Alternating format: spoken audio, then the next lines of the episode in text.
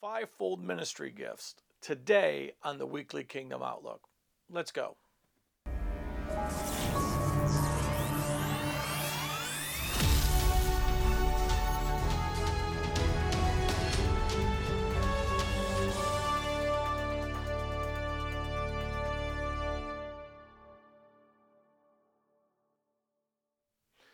Hey, greetings, folks. Apostle Lewis here with you, and we're going to talk about um, fivefold ministry because I want to talk to you about gifting, and um, I want you to have a revelation about this. I don't want you to to um, um have any misconceived notions about this, and uh, there's a lot of funky stuff that gets taught on this sometimes. So let's dive into the word and let's um, see what it says. Okay, we're to read out Amplified today. I wasn't planning on it, I'm just going to do it.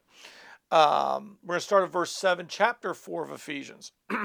Yet grace, God's unmerited favor, was given to each of us individually, not indiscriminately. In other words, he knew exactly what he was doing but in different ways, in proportion to the measure of Christ's rich and uh, bounteous gift.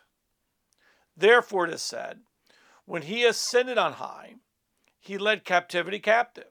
He led a train of vanquished foes, and he bestowed gifts on men. But he ascended now.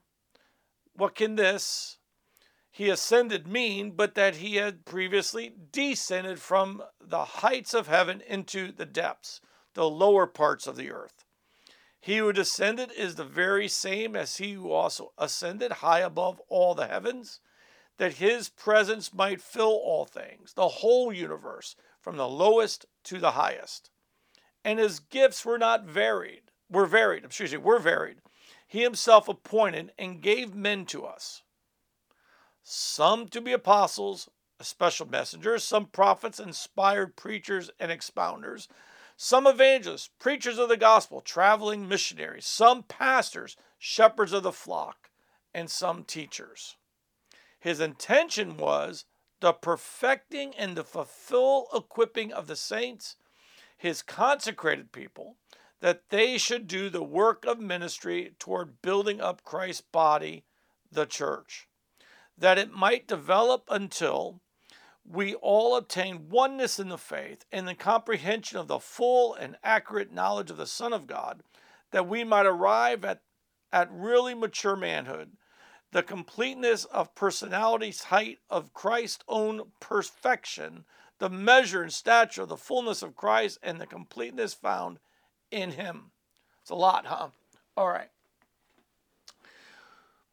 the fivefold ministry calling is not a gift of Holy Spirit. And you have to understand this. This is not a gift of the Holy Spirit you find in 1 Corinthians 12. Those are gifts given by the Holy Spirit flowing through you.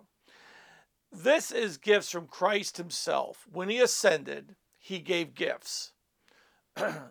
Jesus was, it says in Hebrews, our apostle. It says in a word he was a teacher. It says in a word that he was a shepherd. It says in a word that he was uh, a prophet. It also says in a word that he obviously evangelized the kingdom, right? He went preaching, saying the kingdom's at hand. Okay. Jesus was all five. He was the fivefold. And Jesus, and Jesus then went out, and when he was ascended, he said, Boy, they still need this ministry, this fivefold ministry that's in me, they still need. You know what I'm going to do? I'm going to give men and women, by the way, because there's a female apostle in, um, I'm sorry, in, uh, I think it's Acts 16. Uh, so I don't want to deal with that right now, but um, those people who don't think women should be leaders, then go watch some of the things I've taught on it. All right. So he gave these, he took them and he transformed them into an apostle by the grace given to them. Paul talks about this that he was an apostle, not by his will, but by the will of God, and that the grace in him was laboring in him that he was transformed into that apostle. I think people struggle with this because they think the apostle is a gift, like I've received the gift of apostle. I have not received the gift of apostle. I have been transformed into an apostle by the grace given to me. Okay, he gave grace to me to be this. He's given grace to all of us as believers to be his holy children. Okay, to be his sons and daughters, to be righteous. This is all grace given, this is all favor given to us. But then he has chosen other people on top of that to the fivefold ministry governmental position. He's given grace the ability, think of grace as the ability, he's given us the ability to be who we're called to be. Okay? And this is important to understand because uh, a lot of church doesn't. Okay? Apostleship is not educationally. That's not an apostle. Well, he's got a degree. It's not an apostle. Okay? And that's where we kind of really um, have this problem. Let's go, let's go to 1 Corinthians 15 and let's see what what Paul says. Okay?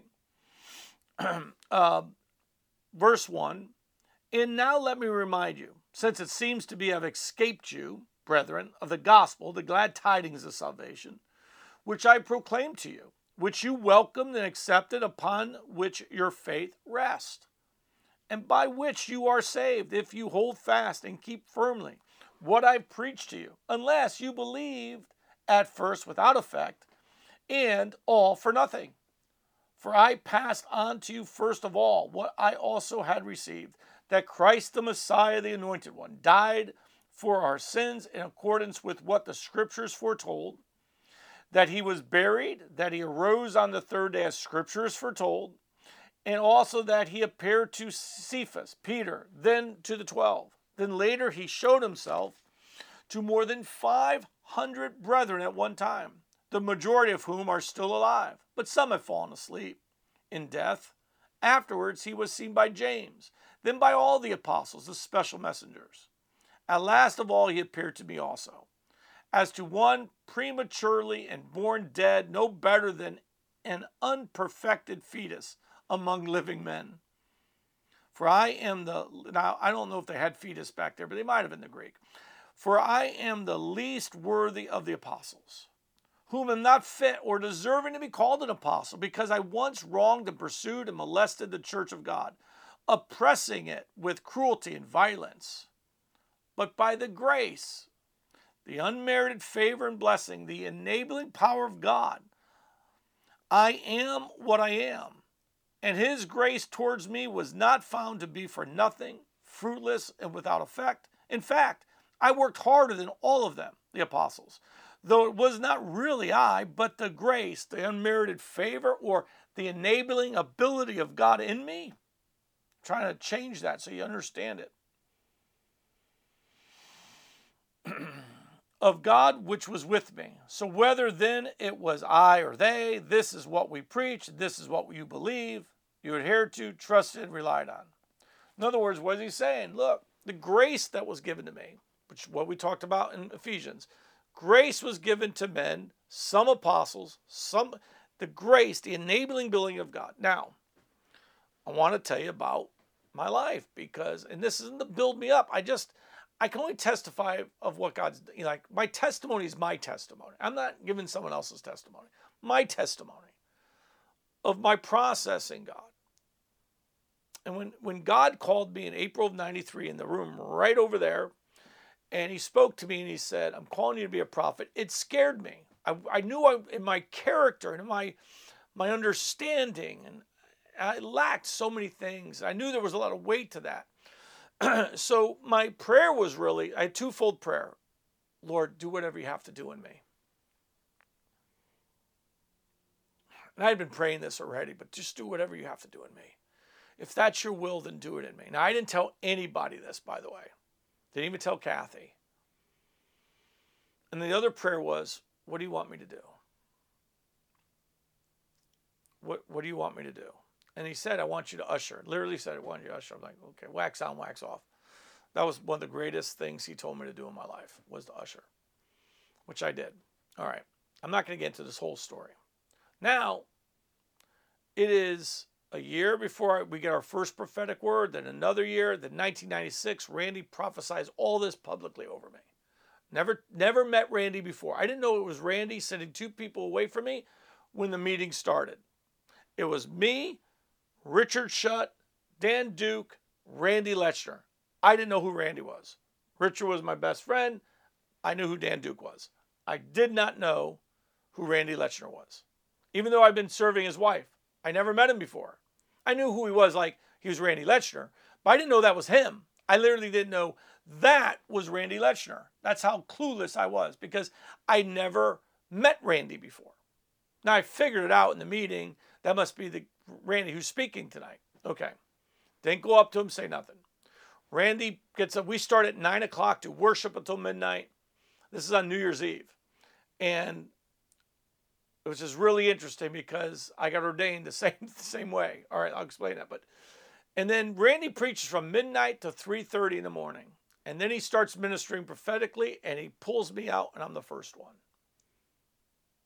And he announces all of this. And he reads my mail. And everyone thinks like Randy knows me. They come up to me the next day. Hey, how long have you and Randy been friends? I just met him. By the way, I didn't see Randy for about another year and a half because he was traveling at that point. I was still serving his wife.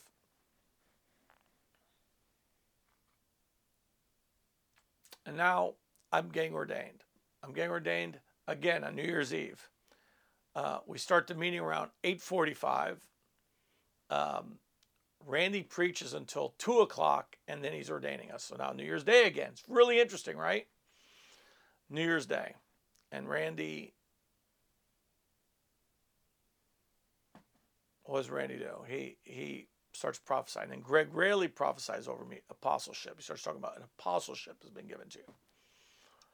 And the Lord speaks to me. Said, Oh, yeah, I've called you to be an apostle. Now I'm really not happy. And I don't mean happy, not happy like I'm mad at God, but I don't know what an apostle is.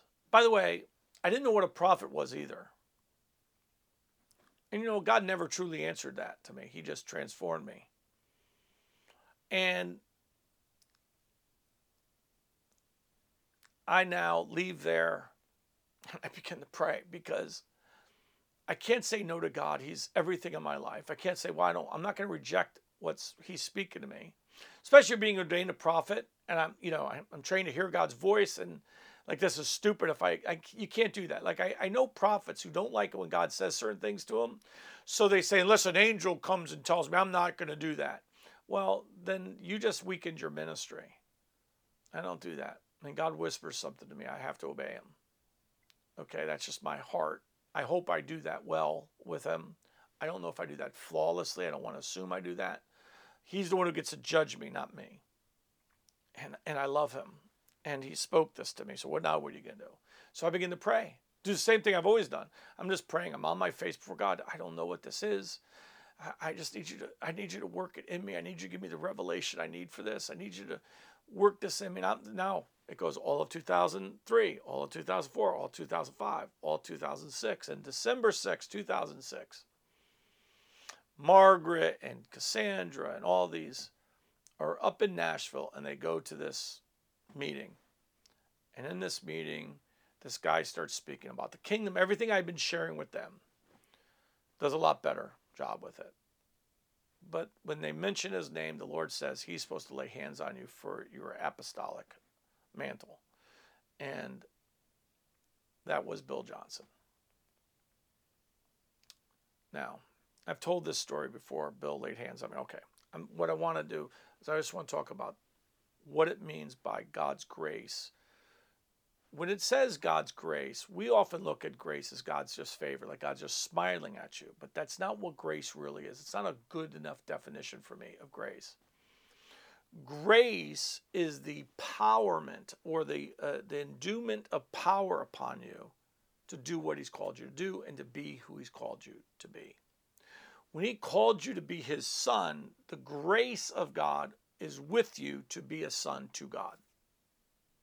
Okay, this is why when people say, uh, you know, they, they haven't accessed that grace, they haven't labored with the grace of God. For me, when I got saved, I I labored with God to be transformed. It wasn't like I just sat there and God just did over time. I prayed, I read, I studied. You know what I mean? And that's laboring with it. And and then I believed. That's a big part of it. I believed that God said I was saved. I didn't always feel saved.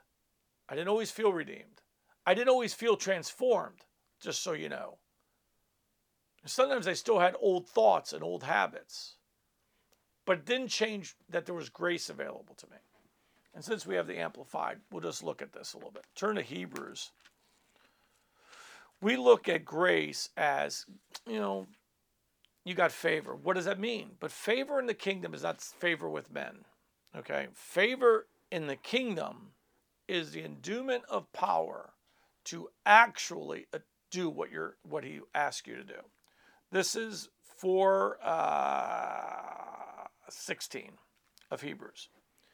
Let us then fearlessly and confidently and boldly draw near to the throne of grace, the throne of God's unmerited favor to us sinners, that we may receive mercy for our failures and find grace to help in good time for every need, appropriate help and well timed help coming just when we need it. But let me put it this way when you fail, you come to the throne, you receive the mercy of God.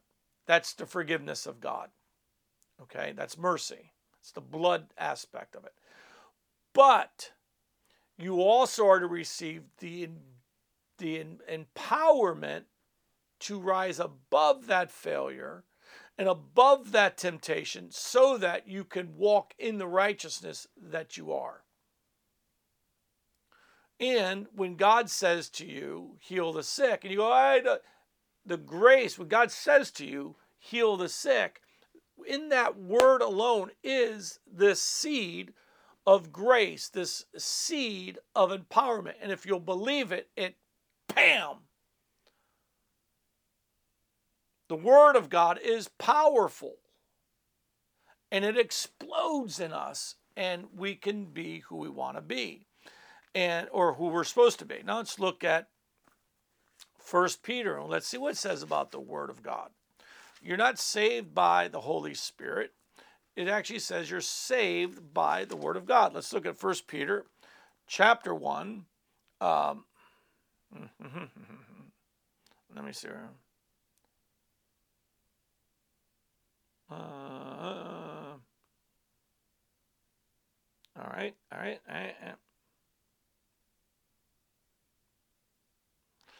Let's just start. Just trying to see where to start. Let's let's start at verse 15.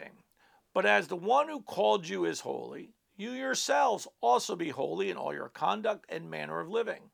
For it is written, You shall be holy, for I am holy.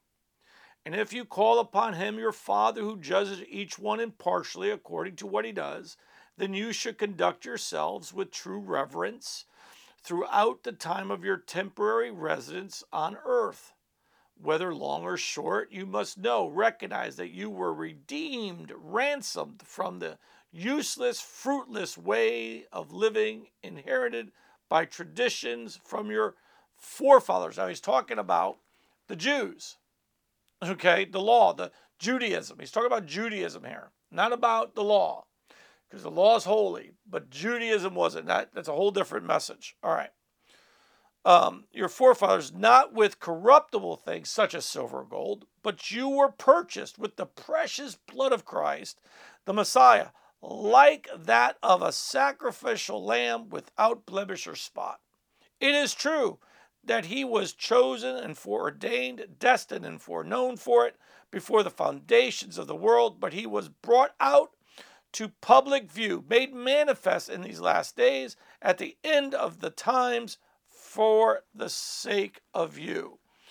Through him you believed, adhered to, relied on God who raised him up from the dead and gave him honor and glory, so that your faith and hope are centered and rest in God since by your obedience to the truth, through the Holy Spirit, you have purified your hearts from the sincere affection of brethren, since you love one another fervently from a pure heart. You have been regenerated, born again, not from mortal origin, seed or sperm, but from one that is immortal by the ever living, lasting Word of God. For all flesh, mankind is like grass, and all the glory is like a flower. The grass withers, the flower drops, but the word of the Lord, divine instruction, the gospel, endures forever. And this word is good news, which is preaching. So you see how I was talking about the word, had this grace with it. Okay? And this is the thing that I think we we sometimes miss in the church um, because you know i'm not sure everyone knows this you know. The, the word of god is very powerful to us. It's it's very enabling to us. It it it it um it strengthens us. I'm just going to find another scripture. I think it's in matthew but i'm going to see if i'm right um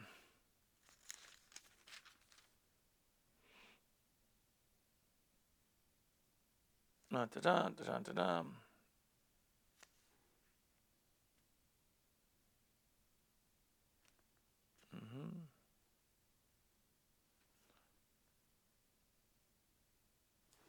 Why do I think it might be in Luke? Hold on. Um, God, I wanted to show you that uh, the power of God is uh, is available to you, even in the Word, even when a prophet speaks to you. Um, this is tough for people to to really get. Okay. Um, let me see. Uh,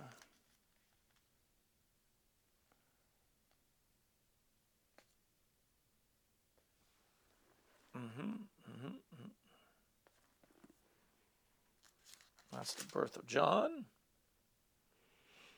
Um, okay, there it is. I haven't opened up my um, Amplified in such a long time. Um, all right. Verse 35, chapter 1 of Luke. Then the angel said to her, The Holy Spirit will come upon you, and the power of the Most High will overshadow you like a shining cloud. And so the holy, pure, sinless thing offspring, which shall be born of you, will be called the Son of God. And listen, your relative Elizabeth is in her old age, has been conceived a son, and this is now the sixth month with her who was called barren. For with God nothing is ever impossible. No word from God shall be without power or impossible of fulfillment. The word of God has within it the power. So when God spoke to me, you're going to be a prophet. Within there was the very power of God. Now, here's the problem God says some very impossible things, it looks like to you, and you have to believe them. Doesn't mean you understand them, but you got to pray them, believe them, rest in them. Lord, this is what you promised me. This is what you said to me. This was your word to me. I believe your word. And I've even gone, Lord, I believe the word from your holy prophets and apostles and what, what was spoken to me when I was at that meeting. I believe your word, Lord. I believe it. I honor it. In Jesus' name. In Jesus' name. And I'll pray that, and I'll pray that, and I'll pray that all the time. Amen. And and that's the fivefold ministry. They are gifts. They don't have a gift. I don't have a gift of prophecy. I, as a prophet, I am a gift. As an apostle, I am a gift. Charlie Shamp is a gift of a prophet to the body. Kris Vallotton is a gift, prophet to the body. Bill Johnson is a gift to the body of Christ as an apostle. Todd Bentley is a gift to the body as an evangelist. Amen. Amen. I hope that will bless you today. We'll talk about other things next week. God bless you, and I will see you later. Bye bye.